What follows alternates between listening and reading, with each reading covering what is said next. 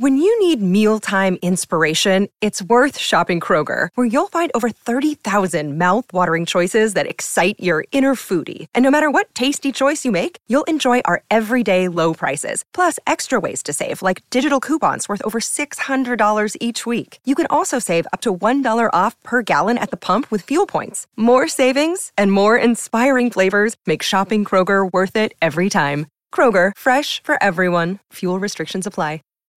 When you need mealtime inspiration, it's worth shopping Kroger, where you'll find over 30,000 mouthwatering choices that excite your inner foodie. And no matter what tasty choice you make, you'll enjoy our everyday low prices, plus extra ways to save, like digital coupons worth over $600 each week. You can also save up to $1 off per gallon at the pump with fuel points. More savings and more inspiring flavors make shopping Kroger worth it every time. Kroger, fresh for everyone. Fuel restrictions apply.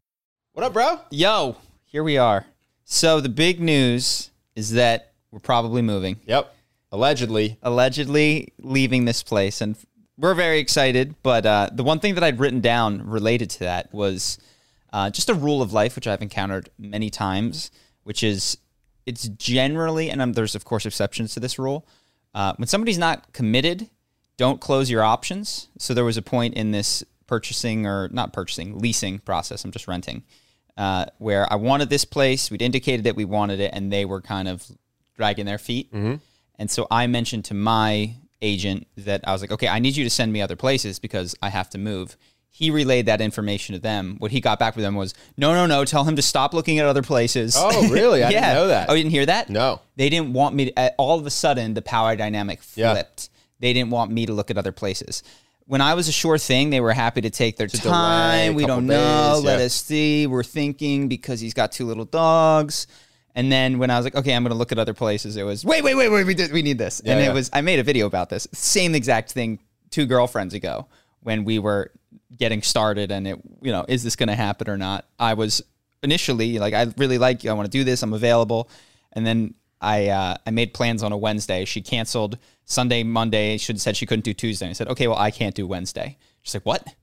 So I'm not going to see you for five days, like, and then And then she canceled her immediately canceled you, her yeah. plan. And it wasn't it wasn't um in neither case. I think something that gets misunderstood here is it's it's not make stuff up.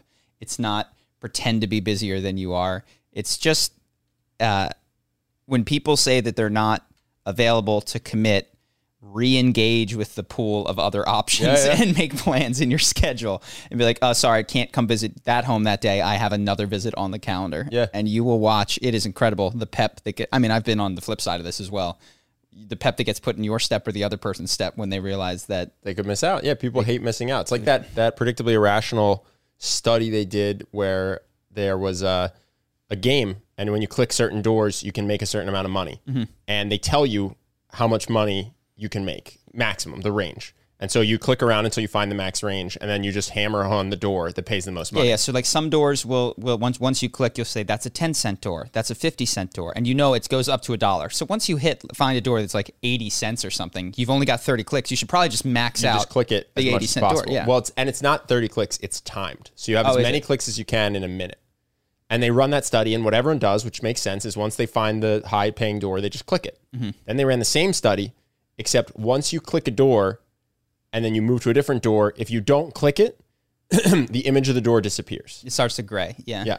So you click a five cent door, you know it's zero to a dollar, Mm-hmm. and then you find and you click an 80 cent door. When you see the five cent door start to gray out, people will run their mouse back and click it, even though it's not the most efficient use of time to keep, just to keep the door there. And then they Mm-hmm. go back and start hammering the more expensive door until the cheaper doors start to disappear again. And then they go click it just to make sure nothing grays out. It's Mm-hmm. this weird, irrational thing humans have. They don't like letting opportunities go by. Well, I would. You know what's interesting is I listen to that.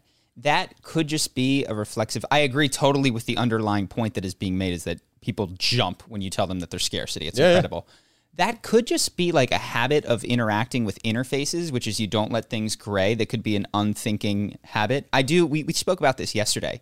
Is that one of the many problems with studies? Is even when they're done well with a good sample size that isn't just of college students, which I think a lot of the predictably irrational ones are, they they extrapolate too much. It's like this just proves that people click doors on computer Yes. screens so what that you are fading do, away. So, Like- this is something I was talking to a friend about. What you want to do is take it and be like, okay, where in my own life with the supply? Yeah. Has that? Do I have the experience that runs counter to this? Does Mm-hmm. my experience confirm this? When I go try to experiment with this, what happens? So it's not about just taking that at face value, but it's going, okay, well, given that this is the case, where else in my life have I seen this? Where have I seen counter evidence to this? If this were true, what would it mean for negotiations and things like that? And then you'd come to realize, like, okay, I don't want to be, if I'm going to be an applicant, I want to be an applicant looking for multiple jobs. Yeah, yeah. I saw this in finance. Uh, finance is all about exploding offers from on their other firms. Yeah, so yeah. firms are like, hey, you have an offer, it's a six figure offer. Just so you know, if you don't sign in the next 48 hours, it goes away. And they're trying to apply that pressure to you so that you'll sign with them. But the problem is the firms that do this tend to be the ones that treat you the worst. Like they're the most Mm-hmm. slave labory esque firms. So Uh-huh. what you do is you get the offer and you just go, okay, well, I'm just going to call every firm that I had a first round interview, but not a final round interview and say, hey, I have an exploding offer. And then they don't want you to disappear. So they all of a sudden you get preferential treatment over every applicant who doesn't have an exploding offer. And so you're getting offers from good firms that will treat you well who are trying to accommodate this bad firm. So it actually doesn't work out for the firm, but it works out really well for you because you become the disappearing door. Does that make sense? Mm. Yeah, yeah, So they're trying to be the disappearing door, but they accidentally put scarcity on you for the other firms that you're applying to, which works out really well yeah. for you. And you just you just mentioned a nuance which I think is true because people will like there's no reason that the bad firm has to make it a 48 hour exploding offer. They don't need to make this decision. No, they, know, their they have class a bad, is coming in. They know they have a bad reputation. It's So- just straight up uh, indisputable that they treat their associates worse from a lifestyle perspective. And so there's another point which which we've I think internalized and maybe haven't said this heuristic is when people give you exploding offers that do not have a grounding in reality, the answer is no. yes. It's it's okay, but if you have to decide by the end of the day, or you have to sign this, you have to jo- join the one year versus one month program right now, or you can't switch.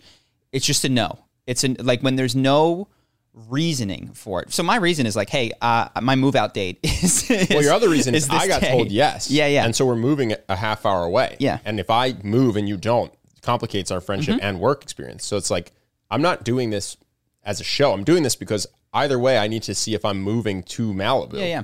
Because Ben now has to sign his contract because he got it. Yes. So it's not a it's not a bluff. It's a genuine one way or the other. I got to find a place in Malibu. So if not you guys, I'm gonna find other Yeah. places. So it's I guess yeah when they're exploding offers grounded in reality and also make them occur in your own life, which just means don't don't get tunnel vision when you're in the dating phase of a job or a house or a date. You know what I mean? Like like don't get tunnel vision. It actually makes you a less compelling choice Prospect, for yeah. someone. Yeah. The other thing is, I mean, even forgetting all this just makes sense. I had a place. So you found your place first. So I Mm-hmm. found a place nearby. I was going to visit and I called them. I was like, hey, can I visit? And they said, oh, we only have one unit available. So again, this is like the bad firm giving the scarcity. Mm-hmm. I go, okay, well, then I'll look for other places. I was going to just come sign with you. I found an even better place. So forgetting any of the scarcity games, I was just being lazy. I'd Mm-hmm. found one place that looked good online. And when I went and found options, I found an even better option. So Yeah. I feel like there's, you're always well suited to have options in any negotiation or decision. Mm-hmm. And and the the second point, which is when when someone tries to play this trick on you, like those bad firms, you have to have the discipline to say no because if they're using an exploding offer without a necessary grounding in reality, they're trying to trap you. like ninety eight percent of the time. Yeah, I'll tell you who it worked for. It didn't work for people who didn't want to go to the firm and felt like they were scared that the offer was going away. It worked for people that don't like interviewing. Mm-hmm. It worked for at least the one person I can think of, a very, very smart, hardworking person who doesn't like the feeling of trying out. And she was an mm-hmm. incredible candidate, probably the best of my class from Blackstone. Yeah. And she took the very first offer, not because She just never was wanted to exploding, but they were just saying they were just saying, "Hey, you don't have to interview anymore." This is And why- saying, wait, just to be clear, this is a two plus year decision. Pay is different, hours are different, the type of work is different. You're the I literally said you're the most eligible person. Like I, I'm betting on myself that even if this explodes, I'm definitely going to get another offer. You're better than me in every way. Please don't take this because this firm has is notorious for working people to the bone. I know you're a quiet person that will just allow themselves to be worked to the bone Yeah. and you can do so much better. And she thanked me for the kind words, said she'd think about it, and then signed. And I asked her why. She said, "I didn't want. I don't like doing interviews. They make me uncomfortable." Wow. It's like, all right. Send her Charisma University, please, for free. Just go. Yeah. I think. Well, now she's 13 years deep in Yeah, her yeah. career, so she's probably either left the firm or is a boss. you know, there are a lot of situations, and I, I where people, my, and I, I will do the same thing. Will shoulder so much more work in order to avoid a scary social situation. you know what I mean? Mm-hmm. Yeah. It's uh, like, or will shoulder so much less pay. I was just gonna say, or they just don't want. or it's ask like for a like. Mm-hmm. just go in and ask for it's like no that's uncomfortable it's like you do realize and again this is this is where i do think that there's a ton of merit to the people if you were to dock that woman's pay and say hey if you don't come in and and speak to the boss we're going to take whatever thousand dollars away from you she would go in and, and suck it up Yeah, yeah. but when it's for an additional amount of money the same amount no longer interested. And i don't think it's just down to the you know uh, diminishing returns of dollars. It's the sense that no this is mine and you can't take it. People get very very protective. But when it's money to be potentially earned it's like oh well easy come easy go. Yeah. uh, i've definitely made those decisions. And you've you've actually been great with that. The amount of times that you have sent a four line email to a sponsor that's like hey just could we have more money? Yeah, I- yeah. like almost without justification. Sometimes there's justification, but I'm sure there's been emails that are not justified. Yeah. Uh, and the amount of thousands of dollars that that has generated for us because they just sometimes say Yeah, yeah. okay uh, is incredible. You're just you are that is a skill that you have is I actually think it's because I have a sister, and my Yeah. parents were. They, I think they knew this that women don't ask for raises, and so they to- were telling her a lot, like you should ask for what you want. Don't don't be like that. And I'm just sitting at the dinner table eating, hearing the speech, but it's not for me. But I think it mm. just got in there. Yeah. because my sister also has done that, has asked for raises in jobs where she wouldn't have gotten them, but then she asked, and they're like, well, okay, the only way to give you a raise is a promotion, so I guess we'll do both, something like that. So yeah, it's. I don't know. I'm just lucky that it's not hard because I, I can't lie and say I did a bunch of personal development to get there on mm-hmm. that particular thing. yeah. That's just funny to me that we'll just go. That was that was the best email we've sent to date. Oh yeah, I in- work so hard. I work so hard sometimes to try to, you know, to the things that you try to do to make something five percent better that takes weeks. Yeah. So that you can make a couple grand extra. And instead you just go, Hey, can I just have a couple grand extra? Go, yeah, you guys have been doing well for us. Why not? Yeah, basically our client is Amazon, so they're kind of rolling in it right now. Yeah. And I think we do very well just Yeah. based on the, the few sponsorships I agree. we've I done. think that's why they But, don't. I think that's why they don't fight us. I think they just go, yeah, you guys are, you guys are okay. Well, they got a good they got a good thing. So guarantee us three hundred thousand views. And then we get three million. We go, Can we have extra money? no, no, no. No, flat fee. Okay. Okay, Fair enough. Sure. Um, I've only got a handful of things. So one of this, uh, so it's it's the NFT space again. Oh, I have an NFT thing. So I'll I don't I, I want to frame everything around NFTs with going. I totally have an open mind about NFTs, and it's entirely possible. I actually think this is the best analogy that it's like 1997, 1998 with the internet, and the internet is going to be a thing. But most of the businesses being proposed are going to fail. Like pets.com is not going to work, and MySpace will work for a minute and then disappear. But the internet at its core Yeah, is yeah. fantastic. And- and so Facebook NFT is not even on the map. So, uh, could yes. be tech, could be fantastic. Exactly. While all these things are worthless. Yeah. So so for so that's one caveat. The second is that I actually think that um in this case it's Gary Vee, and I think he really did try to think and provide value in a way that other influencers in the NFT space have not. They've just seen here's a chance essentially for me to monetize my young audience with the prospect of making a ton of money. It's just it's kind of like gambling for children and they're running these that's that's people don't want the product they want the opportunity to get rich for nothing and uh, kids are especially especially susceptible to that with everything that they're seeing on TikTok of all these fake rich kids their age. Um, but it's so Gary. It's this is this is what's weird for me. Gary started this NFT ecosystem, and he's now going to put on an event that the NFTs will get you access to if you have certain NFTs for years to come. He's, I think he said he's committing over a hundred NFTs come with one-on-one access to him for certain times. Uh, and I we thought about this when NFTs came out. And what we came to is like we can sell my future time today. Like if I want to sell access to me in 2 years, I don't need an NFT to do that. You If I sell a want to if. I want to commit myself to working into the future without any understanding of what my health is going to be, my family situation, what my interests are, I can do that. Yeah, because a common a common argument was why. So the question is, why would an NFT go up in value? And the answer is, imagine if you had an NFT Mm-hmm. that gave you the right to talk to Elon Musk and you bought it 10 years ago, Yeah. you're basically betting on Elon Musk.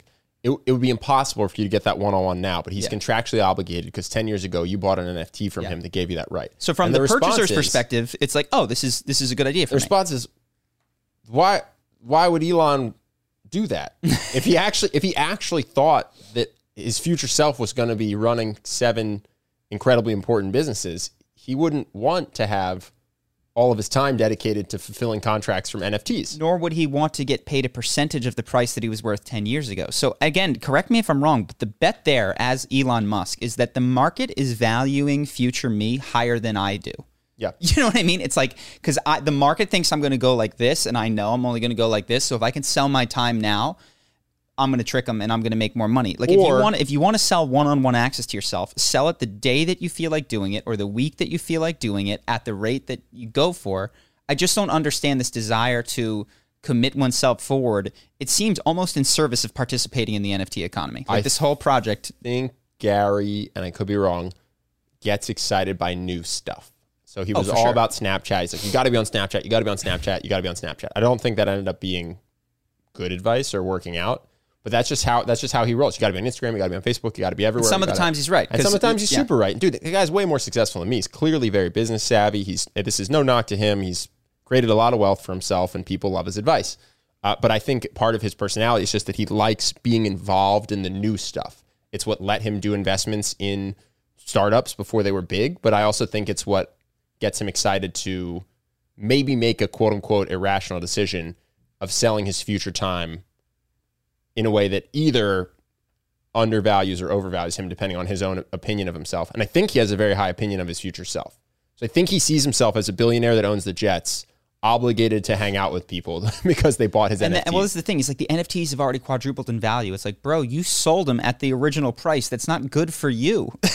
like, I just think he gets excited to be involved in NFTs. Yes. Well, then this is the other thing. And I, I do think when I listen to it, I want to be cautious of this in myself, or, or maybe I'm misunderstanding him. He's like, I finally get to, you know, I've always been interested in characters. And then it's a shot of him like drawing a picture that, no offense, is look like it's drawn by a 13 year old. You know, it's like, I think all of our drawing capabilities, if you're not into art, capped out around the time that you stopped drawing as a kid, you know? Sure. So it's like, you know, these uh, two dimensional dragons or two dimensional figures that he's drawing and is and I'm just going. I don't believe that you've been deeply interested in characters because you haven't learned to draw or done anything until Well, or you could also The you could just sell space this. Yeah, you up. could also just if you wanted to, you could just draw and sell art.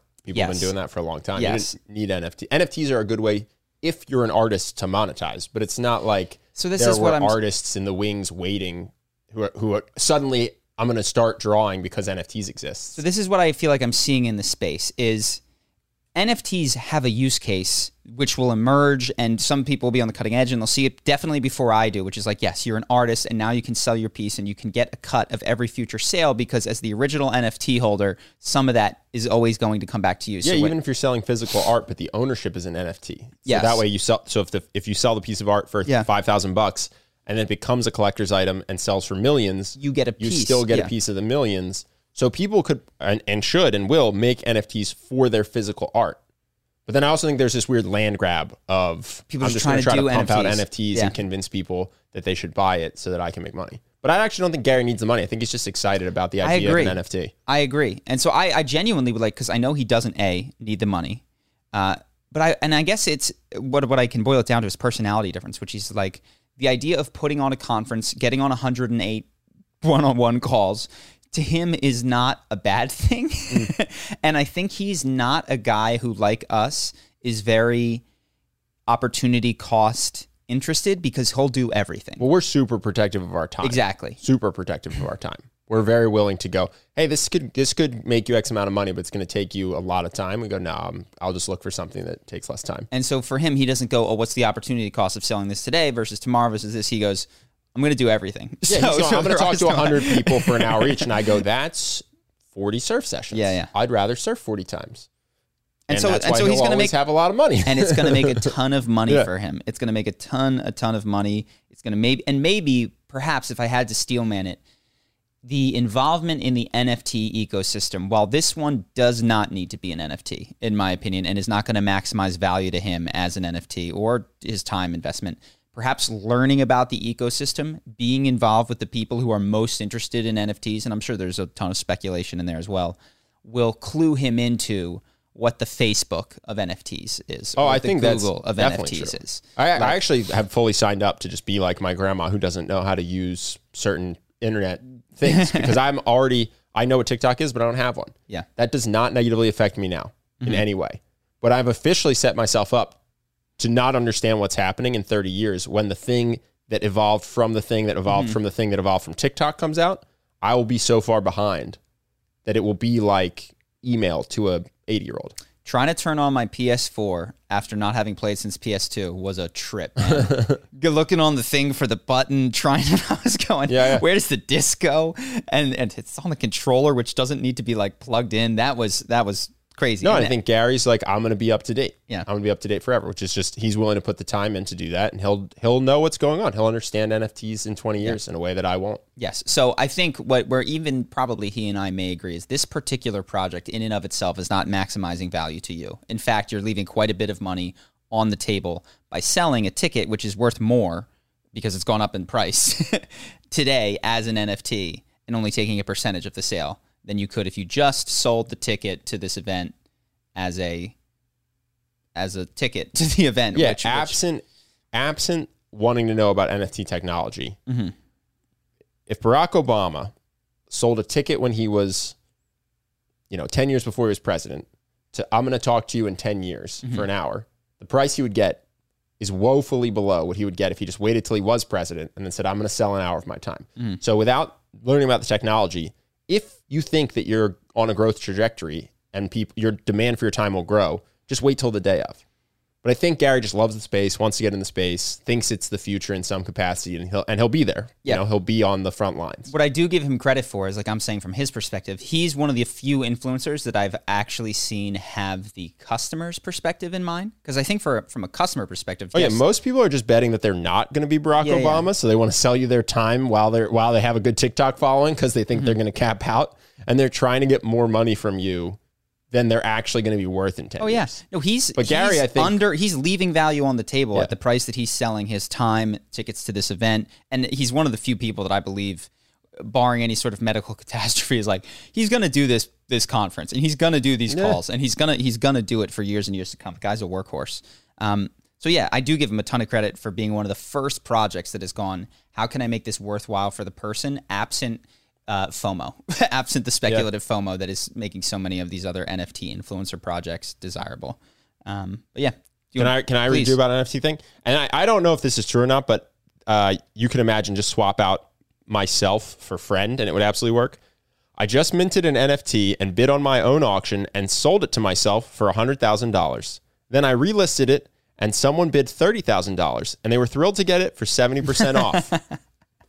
Don't listen to anyone. NFTs are the future, and it was, it's a great. It's just like yeah, of course this this system is being Where did you played. find that or see that? or- Instagram. Okay, Uh, yeah, people. it's just like a meme or something. It's just a guy wrote it. Oh, it's not real, but But the point is, if you wanted totally to do, possible, if you yeah, wanted yeah. to do it, it's so easy. Yeah. I mean, you and I have this weird ethics thing that holds us back, but that's a great scheme, and I'm sure it's happening all the time. You just get a friend, and even if it's like, oh, they track your wallet, get a friend to do it. so that that probably is not true of him, and definitely will happen in the world. Is where- happening. Yes, is happening. Happened yesterday. Yeah, yeah. yeah. And I just thought that was really interesting because I don't really, I don't think like that. My brain honestly doesn't work like that. So well right now it does seem like and i think the internet was like this at the beginning too is my is my suspicion is that it's just everybody with with dollar signs in their eyes is just figuring out how can i capitalize on this and This also always happens at auctions. I mean, there's times where people will just put up auctions on eBay and then bid on their own thing, and they'll either bid up the price to an amount that they're happy with, or they'll just buy it themselves and then try it again. But yeah, that's that's 100 percent happening. That people are inflating the price of something so they can just make a quick five figures on something with no inherent value. it's crazy yeah yeah i mean i remember it with, with ebay now that you mention it people People had bots. They would set. They wouldn't even do it themselves. They set up bots to bid on their own stuff. just to get the max value out of a person anything else that you wanted to bring up Actually, now that I think about it, remember the one where you bid and only the winning bid gets it, but everyone pays? Mm-hmm. People used to ha- people used to set up bots so that they were always the winning bidder. So you'd have something that is Oh, genuinely worth genuinely worth a Yeah. hundred grand, and you go, "This is going to sell for less than that." but yeah. everybody every time you bid, oh, I bid a dollar, you, put that pay the dollar down, in no yeah. matter what. I bid five hundred, and so this person would just set up auctions for things and then win at the end, and have to pay whatever three percent fee there is on his fifty thousand dollar bid. But he gets every single bid that came before it, and so he was just constantly buying his own stuff using algorithms and bots. yeah. So all these auctions are just Scammy crap. yeah, getting getting schemes. Schemy, schemy. Is there something else that you wanted to bring? I only have one other or two other things. Go for it. My my stuff is so random. Well, we do your random stuff because, like I said, what the, the two questions that I got that I saw that were interesting in the comments and on Patreon were um, how to get some of the psychedelic highs without the psychedelics, which in short is holotropic breath work, is really, really interesting and impressive and uh, has either they're like, I don't want it to show up on a drug test for my job. That will not show up. It's you're just breathing. Uh, and it can create very, very powerful effects. So either find a class or Google holotropic breath work. There's uh, audio tracks you can listen to. If you do 15 minutes is where you'll start to see things. 30 minutes you'll be cruising. We, I did an hour once, and that was like that was ayahuasca light, I would say. I mean, Really? that was it wasn't it wasn't ayahuasca. It was in a ballpark beneath it for sure, but it was way more psychedelic than something like MDMA. Not necessarily more beneficial than MDMA, but you know, out of body. Trippier. Yeah, yeah. Um, so that's that's that answer. And then other people asked me about my MDMA experience that I did, which I was going to talk briefly about because I don't have a ton else this week. Go for it. Okay, well, I will try to then. Uh, this is strange because I did it with my whole family, so I want to keep other people's stuff uh, private. But I'll so I'm I'm forced to speak a little bit, uh, a little bit vaguely. Uh, so we did it with my mom and my dad and my brother and my sister, and the guidance of two therapists, which was really nice to have. two were necessary. Because stuff was going down, um, but the value, without running through necessarily everything that I had, was uh, I I'll speak about myself and then try to bring it to the audience was I'm the oldest child so out of the five family members I'm square in the middle and the feeling that I had when I was there was of being the keystone of the family like kind of be, being the one in the middle that was holding it uh, together which is uh, it's not like they're falling apart or anything like that but that was that was a feeling of my role. And then I felt the pressure of that as well. So the experience was of trying to get out of that role of, and and telling other people in in loving and good ways like I don't uh, want to be special anymore. Because I think one of the things that kept me in that you know keystone role. And what I mean by that is I was intervening into my parents arguing and bickering and and you know taking sides smoothing things over. I was being the um, you know, super successful at, at a lot of different things in my life and uh, setting everybody up with these sorts of ayahuasca MDMA experiences and just felt that my job was to like be the uh, the backbone or the strength of and and sort of also the um, the therapist of of the family. Mm-hmm. And Which it, which was a role partially that you relished. volunteered for. Oh, I relished in it because what all that I was aware of prior to this, which was really interesting, is the specialness that I felt mm-hmm. of my position in as a the leader family. and someone who gives advice. Yes, as the person who like is ins- deferred to and gives advice, and people listen to and receive, and like can can make a big impact on the family. I was only aware of like what a privilege that role was, and when I was on the medicine, I was like, I was aware of the pressure of this role. And I was like, I don't want this anymore. I can't like I I like being special, but not this much. Um, and so it was me uh, from my perspective, other people had different things, but I was like giving back things to my family, like uh, responsibilities that I'd taken, and then also realizing that there were responsibilities which were definitely mine, which because I had held, felt so loaded up with other responsibilities, was not taking. So, for instance, I was gonna say, do you want to share a yeah, yeah. Was um with my mom. She's always she, you know fantastic, wonderful, loves us dearly, never questioned that, unconditional. Uh, what I told her, I was I said very early, I was like, look, I don't want to feel like I am uh, a key or like the key of your happiness. And I know that my other brother and sister probably feel the same way because she's made it clear, like you guys are the best, you guys are this, you do everything. You know, I said I, I want I want you to have stuff that isn't me that keeps you thrilled with your life. I don't want this anymore. Uh, and again, it was one of those like I loved, and it, it made me feel very loved that I was that that I was so uh, highly regarded with her. But I wanted the world to make her thrilled and happy, and me to be part of it. as opposed to uh, the central piece of it. So it was like giving that back to her.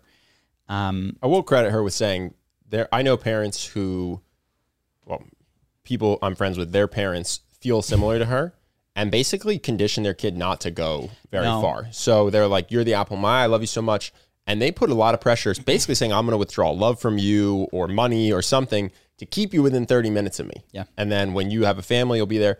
And uh, I actually, well, I'll just shout out for people that don't know, like your mom, I think Never probably feels that. that, way emotionally, Yeah, yeah. but. You went to Brazil for two No, I years. You went to. Colombia. Like she didn't give you that sense that that love was conditional correct. on doing what she wanted and staying close by. And I know people who the mom would deny that that's the case. And they would say, no, of course I would love them no matter what. There's a lot of unspoken, but almost spoken pressure to stay nearby, do what I want you to do, you know? So Yeah. just saying, you know, credit to your mom. You're the oh, apple no. of her eye, but she somehow made you comfortable being continents away. Yeah. Well, it's always it's talking about this, especially to an audience that might not have done this. You're you're likely to talk about problems in your relationships in your family, and the assumption that can be made by people that haven't done this is, oh, this is totally unlike me. And I guess like the preface is, I think I had a top three to five percent childhood, like even in America in the time period that I was growing up, and and it was really overall and incredibly good.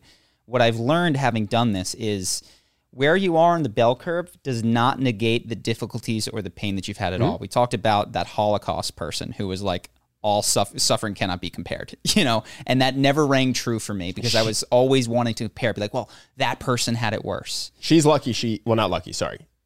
Her background is the only reason that that's a palatable Yeah. message. Yeah. Because if I said that, if I was like, hey guys, my, Ben Altman, I think all suffering is equal, I should get tomatoes thrown at me. Yeah. But this woman lived through the concentration Oh, she was on the brink of death when So when she rescued. says, it's like, well, wait, you're, just to be clear, if we were to rank it, like you've had it the, the hardest. Your suffering is the to be taken the most seriously and credited the most, and your bravery in surviving is far better than mine Mm-hmm. in surviving my suffering.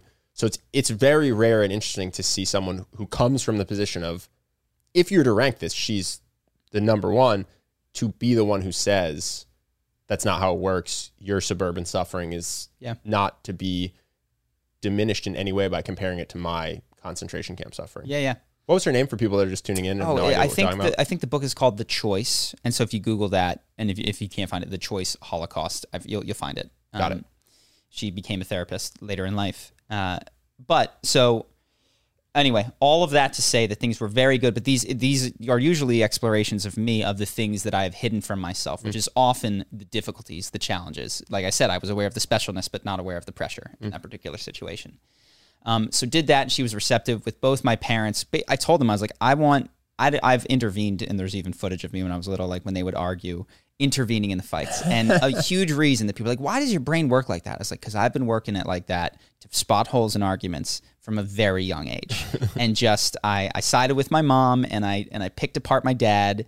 Because I felt that she needed me to, because he was a uh, better arguer than her, and I, I reflexively defended her, and that's just what I did was insert myself. You're in- a better arguer than my mom. I'll be a better arguer than you. and so I'm very, uh, that's, you know, and I said to them, I was like, look, I don't want this anymore. Like, you guys, uh, two things. I want this stuff to stop, and I don't want to be the one who stops it. You know, so like, figure it out. So there was a period of time where they they were then together, and I had the overwhelming feeling of like, get me the heck out of here. I wanted to put in headphones, which was never how I felt as a kid. How I felt as a kid is when they argued, I wanted to eavesdrop. I wanted to like listen in and be there, and like, and I and I have this habit of like accumulating a case, building a case, building a case, like not forgetting, like, and it was really nice to just go.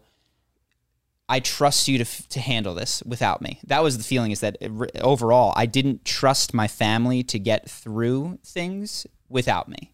Um, and that's, you know, they would have. but, yeah. But my child brain was very fearful of, of that. And I, and I made decisions about how I was going to be. So it was actually a, an act of, of trust to be like, no, you guys go do the parent thing. I'm going to go do the son thing. And I hung out with my brother and sister for that period of time. Because of that, it opened up for me then with my sister because we haven't been very close. We we bickered a lot when we were kids, and then when we grew up, we just did our own thing. Um, don't fight really anymore, but also haven't been as close. And Yeah, hard to fight if you don't talk. And so having addressed that with my mom and felt literally like stuff was coming off my shoulders. I felt lighter. I felt I was like, "Oh, I can now take responsibility for the stuff that does and ought to fall within my purview, which is my relationship with my sister, which was uh, you know, uh, technically there's a chain of events, but this is my responsibility and my fault and my, you know, the the, the breakdown here is um, mine to own. And it was interesting because I was never, I could, I didn't ever feel that way before, and so we. You didn't feel like the lack of relationship was your fault. I felt like it was, but was I don't know. I was there was just I was closed off to I think the difficulty that I felt with that because I was like I'm working over here. You know what I mean? I got stuff to do in this family, and this isn't it. Um, and to be clear, again, like most of the times that we hang out and they come to California, we like hang out, chit chat, talk, sit by the pool, play with the dogs, talk about what the dogs do for way too long, like most people when there's animals nearby. It's not. Uh, it really is normal quotidian stuff, but this is underlying underlying it. So anyway, I go and I speak to her and have a good conversation um, about uh, sort of recognizing. I was like, look, I I was uh, frustrated and angry, and I, I took it out on on you as a result of this. I think that one of the stories that I told myself was growing up, which sort of unlocked this for me, is that my dad was, and he was and he was like, you know, basketball player, uh, very well liked, went to an Ivy League school, got a scholarship, went to UPenn, um, and then married my mom, and then had me. And he was, again, there for all of the events, coach of everything, super active in my life, but also upset and angry. And I thought that he was upset and angry because of me. I thought that the what my little mind put together was that, oh, I things were perfect, and then I came here. I screwed this up. And so I took that, and then you know my sister came, and I was like, same thing. you know what I mean? Like you you're not supposed to come after me. You screwed up. We had a good thing going here. Um, and in sort of this whole event, I realized because what he had never, my dad, I think like many people of his generation, uh, didn't talk about his own difficulties, feelings, and struggles. Mm-hmm. So one of the things that I got to do, this was after, which was really important, was just like hear the things that bothered him growing up and what he was experiencing in his 20s that was tough for him and what he was going through and how he felt that getting into this relationship with my mom was a really good thing and having kids was a really good thing and helped him. And so the story that is shifting in my brain is, oh, my dad wasn't mad because of me. He was mad around me, which which is very very subtle for a young kid, but I think had I know had a dramatic impact on how I how I treated my sister and how all of this stuff. Didn't he also have a business partner steal a bunch of money from him? Yeah, he had he and well I So he's probably. Again- I mean, that's like a thing he could be mad at that had nothing to do with you, but might make him mad And my young and near you. my young brain thought that was my fault too. And uh, even I re- and I know it because I, I think of that and I go, oh, he wouldn't have had to have done all of these business things if not for this family. And so when I turned his age, what did I do? I was like, no kids, financial freedom. They're gonna get, you know, you have to get. They they will ruin your life if you have them. Um, and so in that aspect of my life, I think you either wind up unconsciously mirroring your parents or like consciously running in the opposite direction of them. And that in that aspect of my life, I was like, no, no, no, no, no, no, not going to let this happen. Um, so it was yeah very useful for me to have him open up and speak candidly about the things that were not good in his life that were not me. Um, and because I was like, oh, and as an adult, it's like, oh yeah, that makes a lot more sense. but that wasn't what was happening in my my child brain. Yeah. Um, You thought he was like on path to being George Clooney, and then you came along, and he's like, "Now I'm a suburban dad." yeah, and and that's what I have perceived children as having done, which is it's a it's a burden and a responsibility. And again, he never said any of those things and really never complained and uh, did his best. And quite frankly, I think from the other kids, managed to hide to hide it very well. I don't. I think you know perhaps because I was the first. I also look at just like him. He said to me, which I think rings true. He's like, I took out on you all the feelings that I have on myself because you are so like me. And I was like, okay, I don't.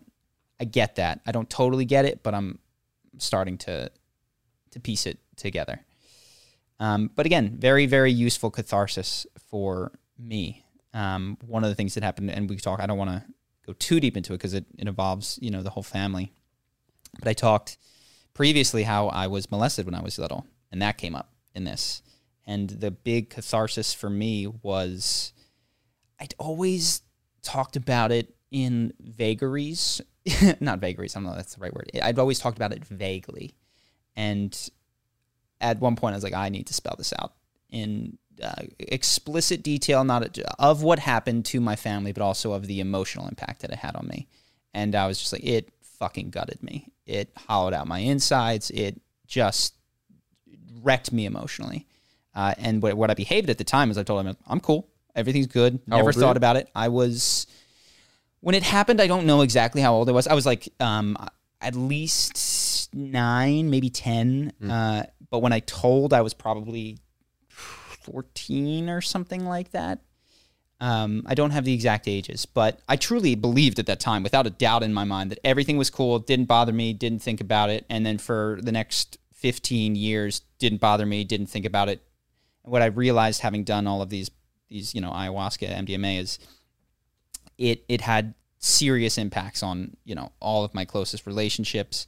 It made me uh, so confused because I thought that I had uh, brought it on myself and, and done it. So does this mean, you know, that that now I'm gay because I did this, and what does that mean for me? And then at the time, you know, I think it's less so, but still exists. If you're gay in 1999, that's really fucking bad. you know what I mean? You, you definitely don't. I think it's not as bad today, but still exists.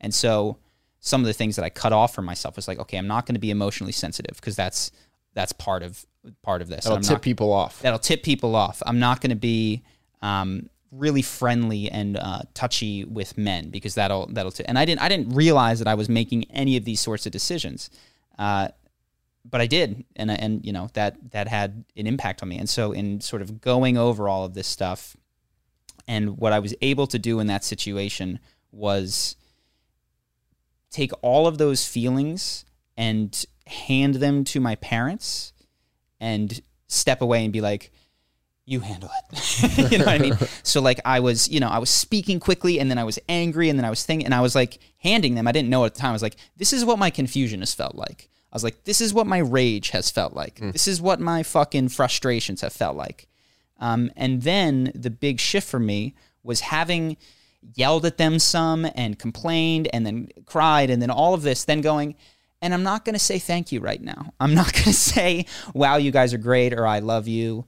I'm not going to like rush to fill your emotional need, which I think is sometimes what I've done when I feel that I've like, as soon as if, if I slip off the rails and become irrational, I will pretty quickly be like, I'm sorry, like I, sh- I shouldn't have done that. I will quickly like recover the um, the feelings that I've dumped on people and be like, no, these are my responsibility.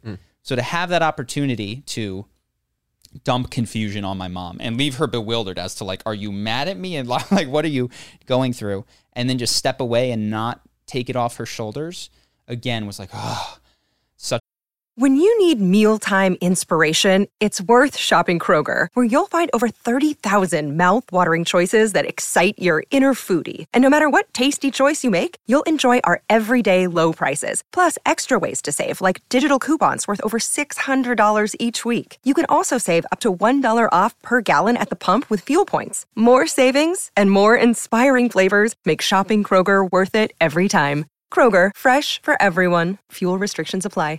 What's the easiest choice you can make? Window instead of middle seat? Picking a vendor who sends a great gift basket? Outsourcing business tasks you hate? What about selling with Shopify?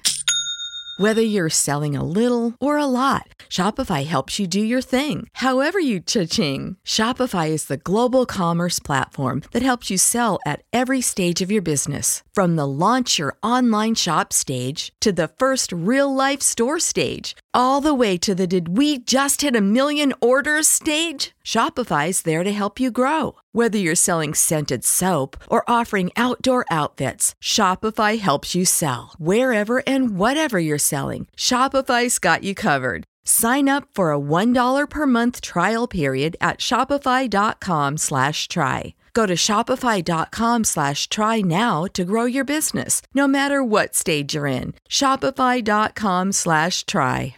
Just sigh of, of relief there. Um, so I got to do that. And then again, and then all, with that and allowing her to handle that, I felt clarity. I felt much more understanding of of what happened. Um, and so it, it made me think and realize that one of the things, if I ever am a parent, that I think that is important for parents to do. I don't know how one socializes a kid and does this, but it's to be able to hold all of the emotions of your kid, which is I think that what tends to happen is in all of our families, like, look, you can't be angry or you can't be sad or you can't be weak or you can't be this because they'll just go, no, you deal with it. Mm-hmm. And I think there's certainly ages, and that would be one of them, or events where what you want to do is like hold all of it. Like sit there, not stoically, but zen like, and handle the confusion when they go, oh, fuck you, I hate you. Don't go, you can't ever say that, go to your room. It's like allow that to come in, allow that to be uh, expressed and held. And then I it, it just allowed me to like move through shit that I couldn't do because they were shouldering the emotional burden. Does that make sense? I understand what you're saying. I'm not going to pretend for a second that I know the right way to raise a kid. So Okay. I don't know Yeah. if that's the case. I imagine it's case by case. I think probably part of raising a kid is helping them to regulate their emotions Absolutely. and not freak out every time something goes bad. So you obviously you don't want to create an emotionally stunted person, someone that represses their emotions, but I also think kids have temper tantrums. That's what kids do. You know, they they st- they don't get exactly what they want, and they scream and cry. And at some point, you have to get past that to the point where when you don't get what you want, you don't scream and cry. And I assume a parent plays a role in that. Yeah, yeah. So I don't know, and I'm not going to pretend to be an expert in how one goes from. All right, you're one day old to You're all right, 18. you're a functional adult. you you Yeah. healthily manage your emotions, and so who knows? You know, I mean, I I understand what you're saying totally, and I, I don't know if there even is a should for what your parents should have done. But if there is, I wouldn't be the doctor to prescribe it. Yeah. Well, not what they should do, what I might do differently, or someone might do differently. Um, the uh, I think that you, you're correctly. What feels like a dichotomy is socializing your kid so that they're not kicking and screaming when they don't get the toy that they want, and creating an environment where they don't repress emotions. It's like mm-hmm. these things seem to be pulling in opposite directions. Oh, I'm not saying they are. I'm saying if they aren't, I don't know How to what your parents Yeah. should have done when they were raising you. I mm-hmm. also don't know what your parents did do. So I'll just say, but for my own self, like I was, if I lost a board game, I was tearing up the cards. Like I was a terror. Um, you could tell which Monopoly cards were bad because they had rips in them. And I would try to draw a picture. And if it didn't look exactly like the photograph, I would have a complete meltdown. And then I was two years old at the time yeah. somehow you have to get that kid to stop doing that over time. Maybe age does it on its own, but I think we do all know people who do emotionally overreact and they are quick to violence or quick to tears. And, and I think in the same way that my emotional reactions are on the low end of what you'd expect for any given situation, you know, I can get punched in the face and have my nose broken. And I'm just like mildly mad at it. But you there's also the other end of the spectrum, which is the guys who hockey his hockey team loses and he gets blackout drunk He and punches punches, a stranger. Yeah, yeah, yeah. Right. So it's like you can't just train a kid to lean into his emotions at all times. And I mm-hmm. don't know how to I don't know how to walk that line, you know? And I'm trying to figure it out. It's easy for myself now. I'm 34. I know how to walk the line because I'm not going to be the guy who gets mad and punches a hole in the wall. So I can allow myself to lean a little bit more towards my emotions because I know I'll never miss long in that way. But for raising a kid who's 10, I I have no idea how one helps that child become an adult who feels their feelings and doesn't hate their feelings, but also isn't on that other end of the spectrum where they cry at everything, Yeah. where the where the first mean word destroys them. I mean, we've, even successful people, uh, are, they can be in the office and they get one critical word and they're just they're just done. You know, near tears. So yeah, I don't know. I don't know the answer. Never once for a day in my life have I researched how to be a good parent. So Mhm. Yeah, and then perhaps everyone's different. I don't, like I said, don't know. it's also funny because I think, and we've talked about this, like you'd love to have had a perfect childhood with perfect parents. That would be great. Uh, you turned out pretty good, you know, like the the I, I, w- I wish the molestation had never happened to you, but in terms of your, your parenting and your relationship with them, because they didn't do it, let's repeat that for people who have not seen the original episode. They created a smart, intelligent, happy person who was able to ba- make his own path and achieve great success his own way. You know, like I think you've had a really solid go of it, you know? So, uh, so, uh, I think simultaneously they could have done things better, but also like you turned out really well and your life is really good, you know? Yeah. So it's a tough, it's a tough balance. And I'm, I'm not invalidating the fact No, that no. you think they did something wrong, but it's like as someone who's thinking about being a parent, I don't know if you were my kid, I'd be like, all right, I fucked some shit up, but I did pretty well. Well, yeah, you know what's interesting is that um and I don't know, maybe maybe I spoke in such a way is that your as you're listening is like almost like trying to give a grade overall. Like I did pretty good and No, the- no, I'm just saying that's how I would feel. So Like I'd be proud if my kid turned out like you, you know? Yeah, and yeah, so yeah. I think you can simultaneously as a parent be like, yeah, there's things I would have done differently. If in hindsight, no one gave me a book on how to be a parent. Yeah. I just got someone pregnant. All I did was the genetic thing. You know, your parents got married first, which is cool. But at the end of the day, like the only qualifying factor of having a kid is just ejaculating into somebody who's fertile. So I think they all parents could have done something better. And that's not to invalidate that by not doing everything the right way, they gave you a bunch of stuff that you are having to do a lot of work to let go of. And at the same time, as someone who's really scared of parenting because I'm worried of how my kid will turn out, I'm like terrified that I'll be a bad parent. I don't know. This is like a pretty solid amount of mistakes to have made, I guess, Yeah. from the parent's perspective. Sure, sure. And again, it's it's I, I'm I'm floating around something that I hear you saying that I th- because what I'm hearing and I and I know one I appreciate because I can sometimes talk and not give them the credit. I also hear something in you that I felt in myself, which was this reflexive jump to protect them. And I guess one of the overall things, and let me know if, if I'm misunderstanding, or to or to explain or justify. I'm or- setting myself up to be kind to myself, man. Yeah, yeah, I'm setting myself to be kind to myself as a parent. Your parents have been parents for 34 years. yeah, yeah, Of course, they've had things that they didn't do optimally. Mm-hmm. Like I have to be, I have to be empathetic to them if I'm ever going to be empathetic to myself. This is something my psychedelics have taught me. It's Sure. like for me to be to judge other people, I have to judge myself just as harshly. And so I think like as I sit here and listen, I just I guess I'm just trying to like for people that don't know your parents, for myself, for your parents who I know watch this, and for you, just kind of be like, yeah, I think this is all right. It's all valid. None, and th- nothing I'm saying invalidates it. But also, I've never gotten anything perfect ever. No parent's ever going to get parenting perfect ever. Like I think there's a trauma just like is. I think people fight back on that, but a- my opinion is that everyone has some sure. amount of trauma. It can be a little, it can be a lot. Um,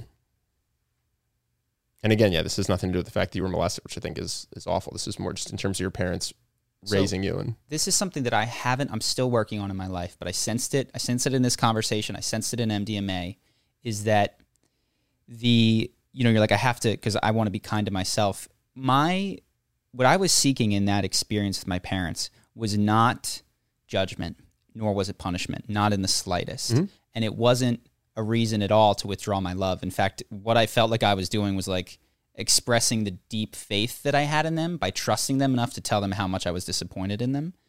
Um, which was over like an overarching meta act of like, this is how much I love you. Like you guys, you guys could screw up to the end of the world and I would love you. And you haven't. Um, Well, I guess what I'm saying is stepping back to the original thing I commented on it like maybe your parents could have used more giving you emotional space. But I don't think the answer is always that when your kid is having an emotional reaction to give them space, take ownership of it. Like at some point you have to be like I get that you wanted chocolate ice cream and they're sold out. You're flipping out in the supermarket. This is not going to work out. Having this level of a reaction is not going to work out. You know, so I think uh, you had just said something along the lines of like, you know, when you're a parent, you want to learn how to just create space for an emotion and just accept it. And I'm saying that's a good skill to have, not just for kids, for everyone, for every person in your life. I'm sure that would be very well received. When you are in charge of a kid, I think you also do at some point have to be like, all right, well, we got to get this guy from toddler to adult in a way where he's not, when his hockey team loses, punching people in the face about it. Mhm. You know? totally, totally. Um, I agree. I agree very much with with the need to socialize a kid, and and also like yeah, they did fantastic and and and all of that. Part of what I'm experiencing with myself, and I think this is like, if I even were to list a litany of all the things that they messed up and not pepper in all the good things, at least for me right now, um, that doesn't invalidate for a second how appreciative and how much love I have. And I think what I what I was experiencing trying to create space for, and I don't, you know, I, f- I feel a little bit in this because I think that maybe you're a little bit of the same, and you're also trying to protect future Ben from future. It's also got an audience of strangers that Yeah, don't yeah, know you that and don't know me. your Yeah, yeah. parents. Is is um yeah to have more space to to express a negative emotion with a trusted underlying feeling of love without having to like reassure that as often was something that was helpful for me in the experience. And I do think my parents as they watch hopefully recognize that like even if I were to sit here and talk about all like uh what I feel and I don't know if they feel it is that I actually feel more secure in in the relationship that we have and and the love that we have. So secure that I could spend 10 minutes or 15 minutes being really critical without saying a nice thing and it's like still fucking locked in Sure. and stable. I'm sure they feel that. Yeah. Um, so in any event, and also like it, it, it wasn't. I had no point that I want to punish them. I ju- I wanted um what I felt. The feeling was like I want you to get what's going on inside of me, without um, without fears that it will reflect negatively on how you performed. And that that's I think a really I know for me I, that's really tough for me. It's really tough to hear criticism from anybody. I imagine, especially a kid, and go, I'm going to take this opportunity just to feel what you're feeling, totally empathize with you, and not reflect on what a fuck up I am. You know, that's like so hard, but I think was very, it was good. I, because of, you know, the therapists and all the support that we had, I was able to get that, which was like really nice. Um, so other people had in my family had other stuff for them, which, which was theirs that, that I won't comment on, but, uh, yeah, overall it was, as I reflect on what it was, I think it was for me a proper accounting of, you know, it was a lot of truth telling. Like, this hurt me, I hurt you. And it was like a proper accounting of, like, I've been way too involved in this relationship and not involved enough in this relationship. Um, and I need to do a better job here, and I need to trust you more to do a better job here. Uh, and yeah, but overall, I think underscored again, not going to be true of everybody, but I, I did have a large portion of my life where as much as I love my family, I was all like, you know, friends are friends are family, friends and friends are fucking fantastic and super important. For me, and I don't know if this is going to be true of everybody, this is just an N of one, is that I it was really important for me to go back and tell the truth that I told and, and share these relationships. Um, mend them, fix them. They don't replace my friendships at all. In fact, I don't even think they compete with them. They're just like on a different a different uh, spectrum or whatever.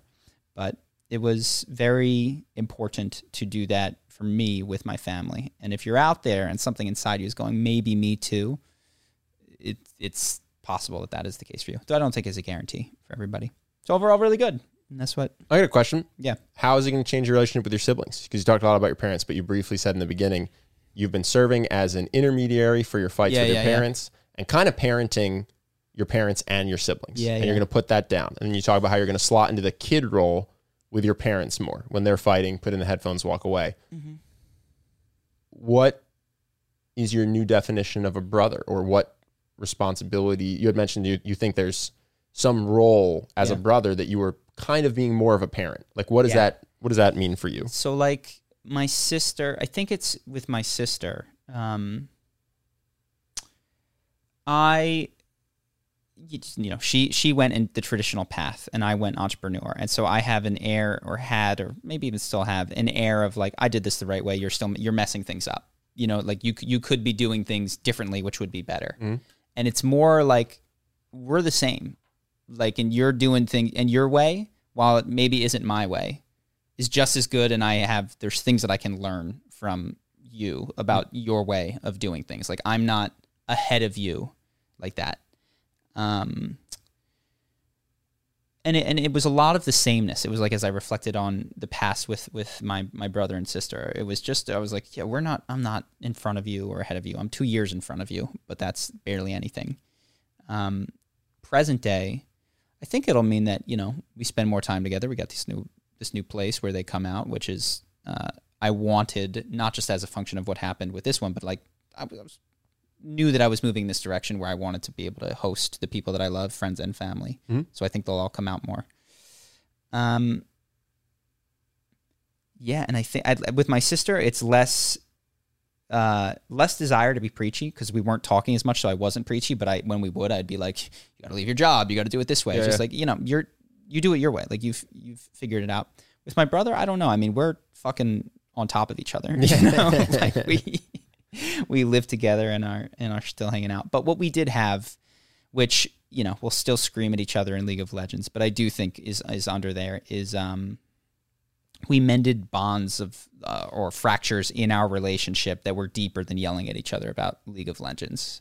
And so I think that there is if uh, hopefully said again, but you know, we shared verbal communication of how much we loved each other. And I think what we learned from my dad, who was very loving, but the way he showed it, he was like the coach of everything. Mm-hmm. And if he screwed up, he would like find a way to like really help you. I remember one year he just like did my taxes for me after we got in a big fight. Mm. yeah, like my taxes were done. Yeah, gifts and too, right? Gifts. Like one time Henry, he got in a fight with Henry. Next thing he knows, he's on an, an airplane with a Galaxy, a Samsung Galaxy. You know, mm-hmm. just you know, his ticket is paid for. Um, so he wasn't. He was not good at apologizing or verbally expressing how much he cares about you.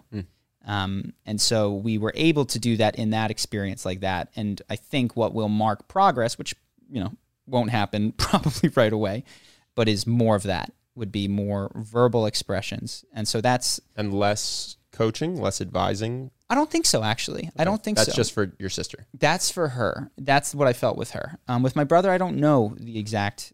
Um, it might actually be more with him. Uh, I don't know. We'll have to figure it out. Just curious. Yeah. But so yeah, it was a very good event, and hopefully one day, you know, we'll have a center where we can offer those sorts of experiences to. Yeah, it's a tr- it's a real tragedy that it's not legal. Yeah. it's a real shame that people can't get their family. I think familial bonds, and I also think, like I said, every family has familial trauma. It's a real shame you can't just get a house with two therapists and some MDMA and go through this without breaking the law. So. Yeah. Fingers crossed for MAPS and Johns Hopkins and all the other people that are pioneering psychedelic medicine. A bunch of lawbreakers in my family. yeah, I mean, No, it sucks. It sucks that everybody can't have that same experience. You know, it sounds like it was really beautiful and powerful. So It is wild because I mean the risk of abuse of alcohol. I mean we know it. It's clearly high. It can very quickly involve other people if you get behind the wheel of a car. MDMA, I'm sure, has tons of risks associated with it, but I bet if it were legal, you'd see fewer related deaths, fewer oh, related for sure. beatings, fewer related sexual assault cases. It's it's just it's so backwards that we have this society where alcohol. I mean, alcohol messes people up really, really. Oh yeah, for a lot of people, alcohol makes you violent. It makes you make bad Yeah. or illegal decisions. Uh, it's, But MDMA is, which is just like, can I just give everyone a hug? Yeah. is Well, the other No, thing is and it's think I'll- dangerous. To be clear, it is dangerous. Well, I if- think if, there's if- two- if abused. there's two dangers that I can think of with MDMA: doing too much of it, Yeah, thinking you're doing MDMA, and getting something else. Legalizing it cuts that down. yeah, yeah. Um, yeah, you And it's not like cocaine where you do. I mean, if you do cocaine, you probably get more violent. Like I could see an argument. Although I'm on team, just legalize it all and figure out how to regulate it. But if you're like, listen, when people do cocaine, they mostly just get in fights. Mm-hmm. Okay, but MDMA is so not that. Yeah, it's yeah, it's funny. I mean, I've never even even the people I've never done it recreationally, but even when I've seen people do it recreationally, I've never had a problem with someone on MDMA. Oh no, you're so friendly. You Yeah, love I've- everybody. You just want to I've give had some everybody problems. hugs. I mean, you got punched in the nose, had your nose broken by a drunk dude. Like, Yeah, it's, it's sure just- It gets it it screws shit up. Um, but I think that was it for stuff that I had. Did you bring anything else? oh, dude, I'm gonna cap the episode on your stuff. Are you kidding? That's, that was so vulnerable and deep. We'll cover We'll cover the- other stuff. Yeah, I'll wait next week to talk Okay. about the unimportant, random stuff that I've come across. Yeah, I think we just cap it on that and go to questions. Sure, let's do it. Cool. First one is um, I was just wondering what kind of fictional books that you guys have found impactful. What kind of fictional books?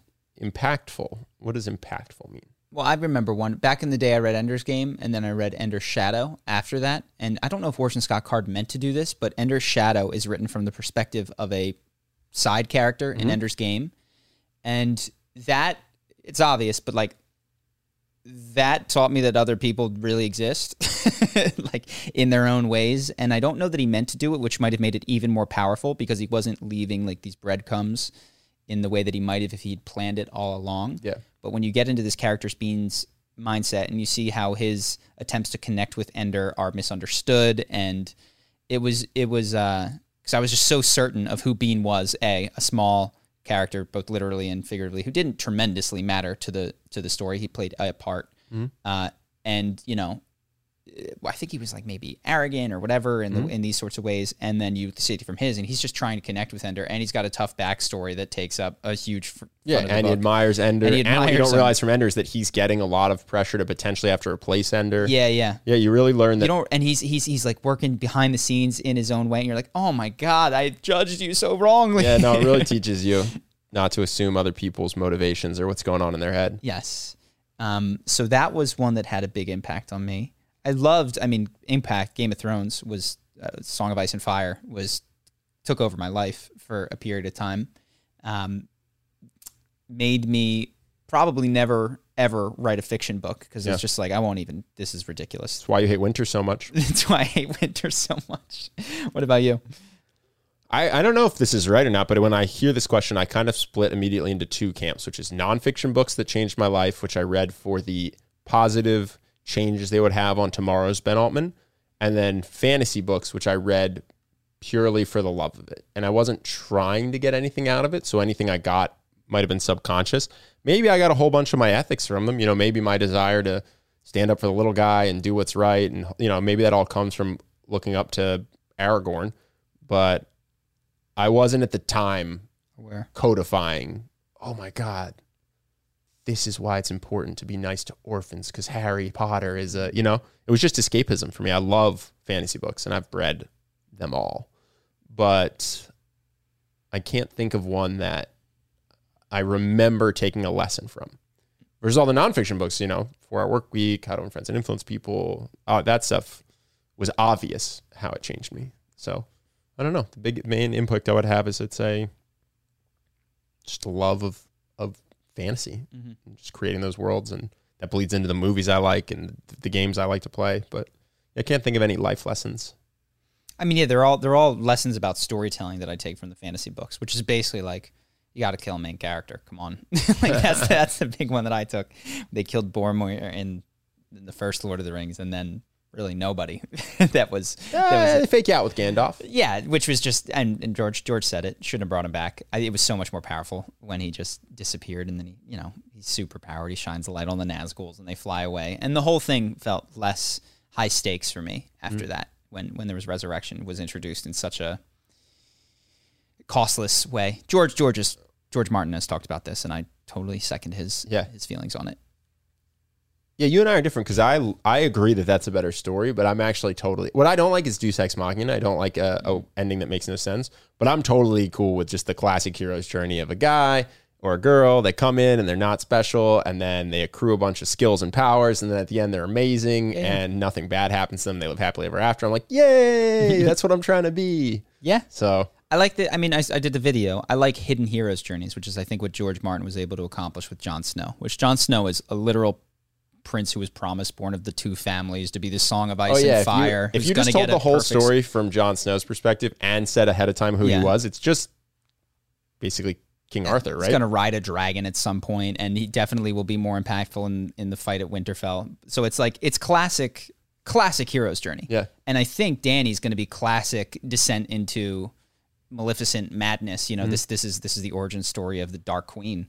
Um, so they're very regular stories at a thousand square feet, but it starts with Ned Stark. Forty percent of the first book is Ned Stark, and it completely throws you off the trail. So it has these elements that are so satisfying in there, but there's still surprise, reveal, drama, stakes feel real because Yeah, you're it's not. basically just a trope laden story, but where he hides who's who. and therefore you you feel risk with with them because you're not aware that Dany is Dany and Jon is Jon. Yeah. Like you didn't know that they were the ones that were going to have the plot armor. So honestly, without the TV show and Reddit, you still wouldn't. yeah. Oh no, I unless you're yeah, I wouldn't know. I didn't read. You got to be deep in the foreshadowing. yeah, to get that. So he's a great writer. I love him. Next is based on what I've heard from your podcast, it seems like sincerity plays a pretty important role in your lives. How would you describe that role and would you consider it a priority while cultivating your personal relationships? Sincerity, yeah. I mean, sincerity. We talk about uh, what is the word? Authenticity, honesty. I'm just sort of treating them similarly. What's the difference? Sincerity is, I think, includes the emotional component of it, whereas honesty is a little bit flatly rational. So I'm working on sincerity. I've definitely tried to be honest and say how I'm feeling. I think sincerity,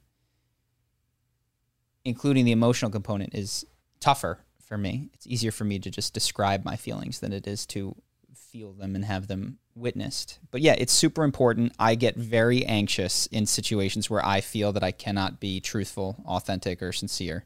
It makes me very uncomfortable.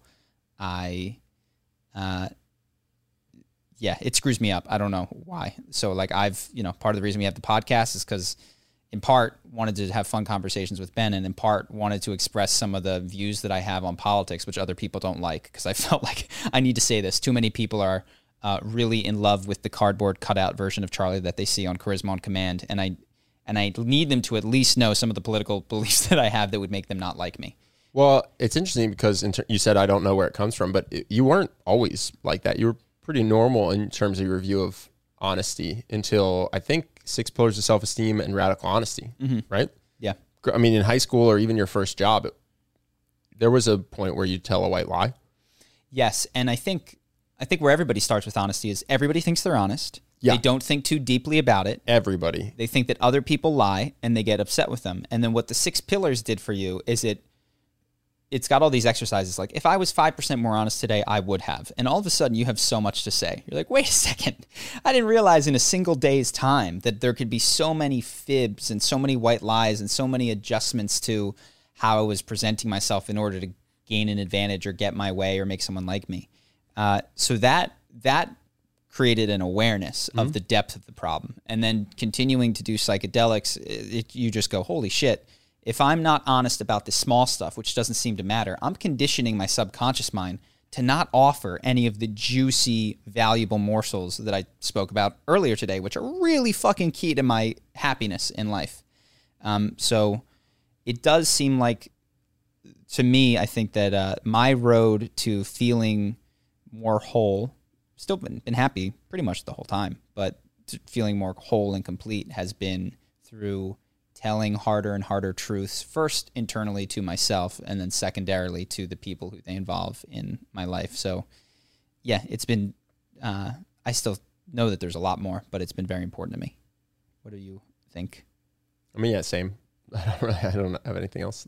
Cool. We've talked about this stuff a lot. I feel like if one of us has a different philosophical breakthrough, they'll bring it to the other person, you know? Mm-hmm. And so people will often, they'll say, oh, you guys are so similar, but it's, it's not because we, well, we started the same way, but then it's because anytime one of us has like a, hey, six pillars of self-esteem was life-changing, the other person reads it, you know? So I, I could easily see, and this did happen with other friends growing apart.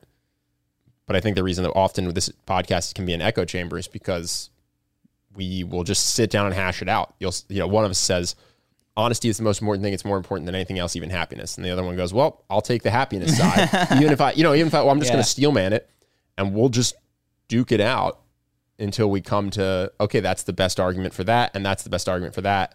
And overall, it turns out that this is the more compelling of the two, but now we have the steel man for both. Mm-hmm. That's just how we interact. That's how we interact as friends. It's not even something we do on, as a purposeful exercise. So, yeah, we're gonna have all the same opinions on a lot of this stuff. on a lot of it. And then there's, of course, we have some different baseline experiences which can point us in different directions. Yeah, yeah. And the most different experiences that we've had that have led to different philosophical takes are the wildly different psychedelic experiences that are completely incomparable. you know what I mean? So, like, the things that I think that are most dramatically different from you are rooted in experiences that I have that I can't even transmit to you. Yeah, yeah. I'm like, bro, I don't know what to tell you. Like, it's all simulation, or you or you tell me that or something. Yeah. And you're like, I find that entirely uncompelling. Do you have any justification for that? You're like, no, no, I just know. Yeah, yeah, yeah. so that's that's where we've uh, diverged in our That's philosophical where words thinking. words can't convey Yes. what comes through on psychedelics. Yeah. Last is you guys wrote a book on charisma on command. How come you guys don't talk about that? Why don't I talk about it? So I, I wrote it one. It's funny, man. The book doesn't have uh, either of our names on it, uh, page numbers. It was uh, we. I did it Written a long, long time ago. long time ago. Yeah, in 2014. Um, and then it was, it was. I think it's. I think it's pretty good. I think it could be better. Um, just from a writing perspective, from a presentation perspective. What I also it's got an action guide in there, which was really my first attempt at uh, the idea behind Charisma University, which is let's break this down into days. But I don't think it's as. I think so the exercises are good, but I don't think it's structured in a the most useful way to learn. Uh, whereas I think having gone through Charisma University and redone it, I think four times at this point, I've tweaked it so that it is not just 30 days of stuff to do. It is 30 days starting with a small on ramp, increasing in stuff that gets a little bit more difficult, but it like it's purposely, it's very, very purposely laid out. Well, we've learned, I mean, since 2014, we've learned a lot about how to teach. You know, we came in, when we started the business, we had six years of learning charisma and coaching people in charisma. But what we'd never learned is how do you convey knowledge in a book or in a mm-hmm. video course? That's something we'd never studied. So, yeah, it's, it's, Charisma University's had to go through a bunch of iterations, and the book has not. And another thing from a business perspective is that so books, you know, re- typically retail on Amazon for nine ninety nine. Uh, if it's a if it's a printed book, you're paying one or two dollars to get it printed. Amazon's going to take a cut. You're making like three dollars a book. If it's a Kindle, you're making like six dollars a book. You, in order to succeed and make a business off of a book, you need to either accept that this is not going to make money and is going to set you up for your speaking tour and then you need to aggressively pursue that and start trying to make take down five figure speaking things where you do the same hour over and over and over again in different cities in front of different audiences which is i've seen people do it. It's not what i want. Uh, or you need to sell millions and millions of copies and it is not going to be a independently published. You're going to have to eventually get put in touch with penguin and you're going to have to have a breakout success. Mm-hmm. So given that i thought that was very unlikely and i knew i didn't want to do the book tour i said let's let's have a different business model. And the business model that we landed on is we do a video course. It's got higher margins. We can do more because it's a video course. I can like show you the charisma as opposed to describing the event that happened which was always tricky in the book. I'm like writing you know when bill clinton walked into a room i'm setting a stage and it's just easier to see um, can't use bill clinton we use we use interviews from uh, people that have graciously given us access to their footage. Tom Bilyeu, Lewis Howes, we have those interviews are, are in Charisma University with with the people that they interview, demonstrating what they are doing. But I don't have to describe it. You can just see Mel Robbins say hello, and it's this is what it looks like. So from a business model perspective, I thought it was also when you're talking about charisma, video just did better. We saw the difference between the blog and YouTube. Um, and so that's why we don't talk about the book. Also, at this point, given that it is from 2014, I don't have a. I'm not as proud of it, so I don't really want to push people there for the reasons that I expressed. Well, this is one of the reasons you reshot Charisma University. Yeah, yeah. Because you, in order to promote it on the YouTube channel over time, when you first made it, you were really proud of it, and then you got to a point where you go, "I, if I'm going to endorse this, I have to reshoot it." Mm-hmm. And so you did. You remade it so that you can enthusiastically promote it. Yeah. And I think if you read the book, you probably have a lot of things that you change in it. It's seven years or- old. uh, and then I could promote it, and then you know I'd have to really do a heavy rewrite, and I could then be like, "Oh, I love it now," and now I can tell everyone about it, and I just don't want to do that. Yeah. We've got other stuff going on, so that's why. Cool. Next one is I had an interesting debate come up with my current partner as we look to plan deal breakers in the relationship. So I was curious as to what you three think. Uh, where do you draw the line in separating artist and their art? For perspective, my partner is very much against letting our children listen to or consume any medium, whether that's music, movies, or books, from artists who are horrid people who have done horrid things. So Michael Jackson and his issues with what he did with children, Dr. Seuss and racism, or Lost Prophet, who is one of my favorite bands of all time, and their lead singer Ian Watkins. For me, I don't want to draw an arbitrary line of people doing shit things and boycotting their amazing art. What are your thoughts? There's nothing left. There's no, there's nothing left. If you if you, uh, for, I mean, first off, the the knowledge that we have about Dr. Seuss. Well, I mean, there, there's a whole thing to unpack here, which is like, did you realize that everyone prior to uh, I don't know, 1800 was totally racist, so you're not allowed to do anything back. Like, if, if you're going to hold them to 2021 standards of morality without recognizing that morality has evolved and that they might have been uh, an exemplary model for their particular society, but might fall completely short in ours, you're not at, you're not able to access any of the classics, any of them. There's just there's nothing that would. They had slaves in ancient Yeah, exactly. Greece. You, can't- know what I mean? Yeah, you can. Uh, even I think you've gone farther. It's even more. You can't read. Aristotle. You can't read. Yes. You can't read Plato. You can't read like it's just you've got nothing. Um, so I think that when I heard uh, there was just one that she, that was Dr. Seuss, I was like, okay, if you're if you're going to start going back seventy years and demanding that people are not racist, you can't. You can't. There's nothing that's beyond 120, 200 years that you're going to have that you're going to find checks the boxes. And I mean that you go to you're going to go to, you know, oh no, Confucius, like how did I don't know, but how did Confucius feel about the Japanese or about the Vietnamese or about like I I, I guarantee that there's serious problems in all these people. Gandhi was was not a good husband. Um, so uh, I I actually think that if that is your partner's stance, that she probably would benefit from turning that critical eye inward.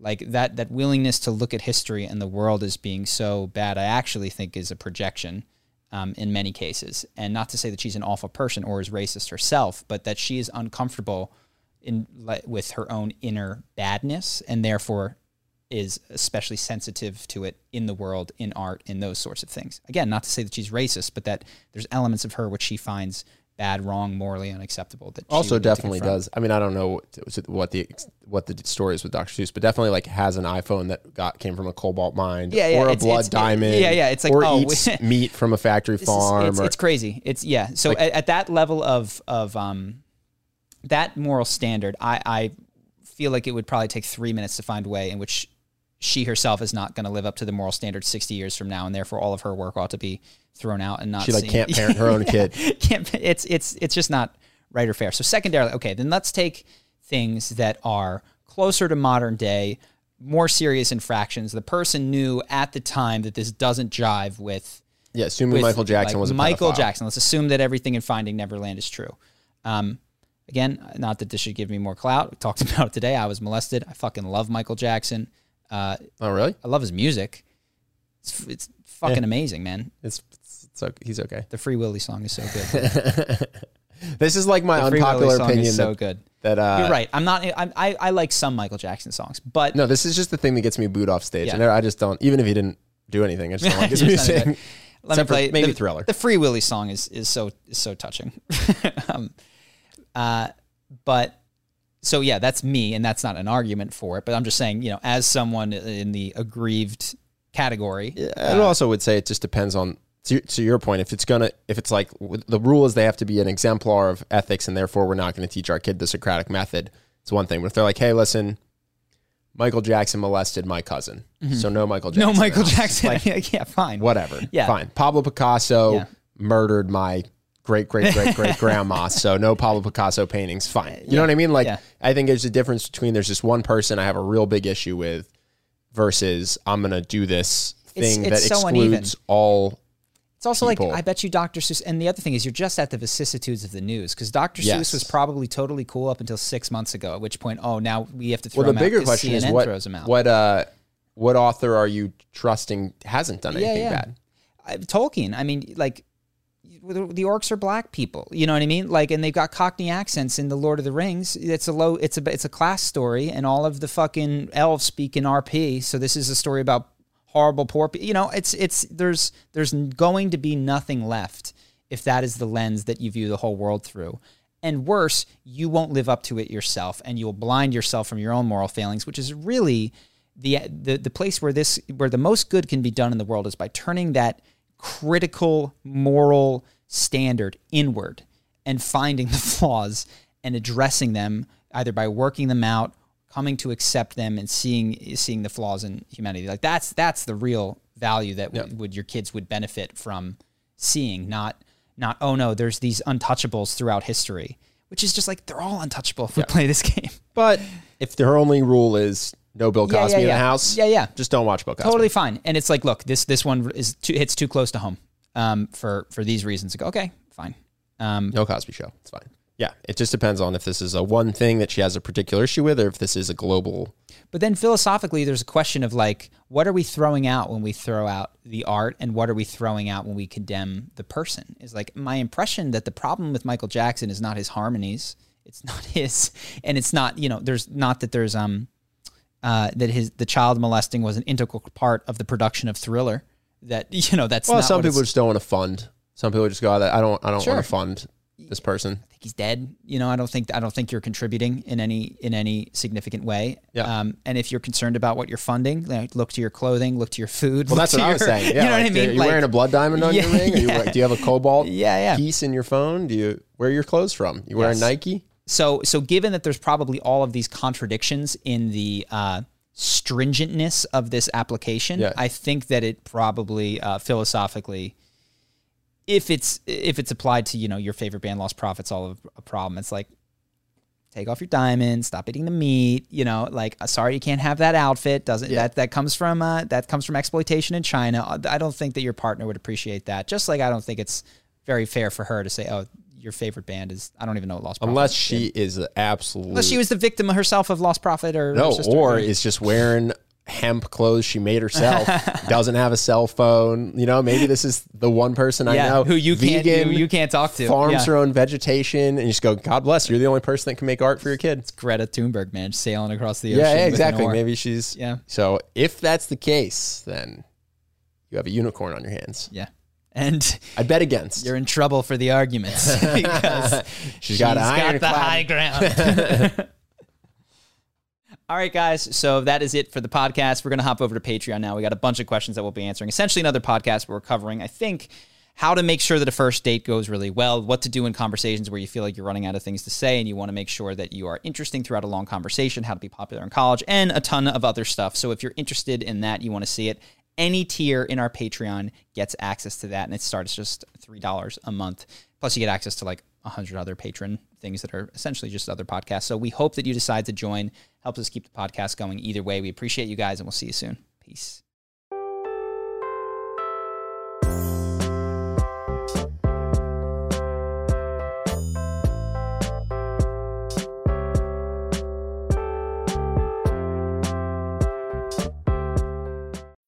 When you need mealtime inspiration, it's worth shopping Kroger, where you'll find over 30,000 mouthwatering choices that excite your inner foodie. And no matter what tasty choice you make, you'll enjoy our everyday low prices, plus extra ways to save, like digital coupons worth over $600 each week. You can also save up to $1 off per gallon at the pump with fuel points. More savings and more inspiring flavors make shopping Kroger worth it every time. Kroger, fresh for everyone. Fuel restrictions apply.